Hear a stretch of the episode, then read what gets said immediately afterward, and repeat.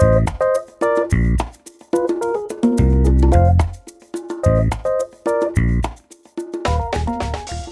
el episodio anterior hablamos de las necesidades biológicas y de movimiento. Hoy hablaremos de las intelectuales.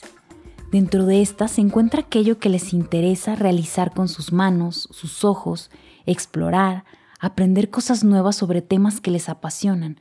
Por ejemplo, armar con palitos, realizar figuras con arena, plastilina, lodo, clasificar piedras, aprender a contar para jugar escondidas, que su interés por la música los motiva a aprender a tocar algún instrumento. La curiosidad por saber cómo funciona cierto artefacto y desarmarlo y armarlo. El mundo está lleno de aprendizajes constantes. El estar vivos es sinónimo de aprender. Aquí entra también la necesidad de tomar decisiones, de ir siendo, de ir teniendo autonomía. En episodios pasados hablábamos de darles opciones, es parte de su desarrollo como seres humanos para poder descubrir sus talentos, preferencias, habilidades y pasiones. El aprendizaje no está vinculado a que otro te enseñe. Venimos diseñados para aprender a la par que vivimos, especialmente de pequeños. Somos grandes esponjas que realizan conexiones, movidas por su propio programa interior de aprendizaje. Los bebés no necesitan que les enseñen a mamar ni a gatear, tampoco a caminar. Necesitan que cuidemos el entorno de las condiciones de ese espacio, que estemos cerca, no que indiquemos cómo es mejor que muevan su cuerpo. Nadie puede aprender por nosotros. Todo aprendizaje es una construcción desde adentro.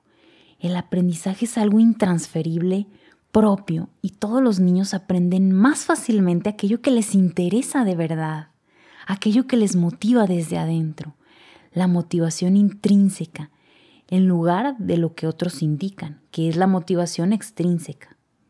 Se aprende más si la curiosidad nace de uno, desde adentro, movido por su pasión y su propia búsqueda, con el fuego de su voluntad y su deseo. Así fuimos diseñados y además existe el mejor de los métodos de aprendizaje, el juego libre. Pero el juego libre y el movimiento libre no son intercambiables por juego ni movimiento dirigidos, organizado, estructurado por el adulto. Estamos hablando de vías totalmente diferentes e insustituibles para el aprendizaje. Solo en el juego libre se unen todas las características esenciales para que se produzca la magia de un aprendizaje, de que un aprendizaje quede perfectamente afianzado de tal manera que esas fuertes conexiones neuronales puedan ser rescatadas útilmente más adelante sin dificultad. Es una lástima que muchas personas crean que el juego libre es una pérdida de tiempo. No lo es y además está en peligro de extinción. Los niños, desde cada vez edades más tempranas, son dirigidos hacia las pantallas que ensucian y desordenan menos y hacen menos ruido en las casas y escuelas. El juego libre, aunque pueda parecernos sin rumbo, sin objetivo y sin sentido, es la garantía de un aprendizaje significativo. Desde el juego movido desde adentro, espontáneo, vinculado al propio programa interno de aprendizaje. Desde un vínculo con otros, donde el placer pone su valioso y extraordinario sello. Pero para el juego libre, se necesita de un ingrediente escaso en nuestros días, tiempo libre.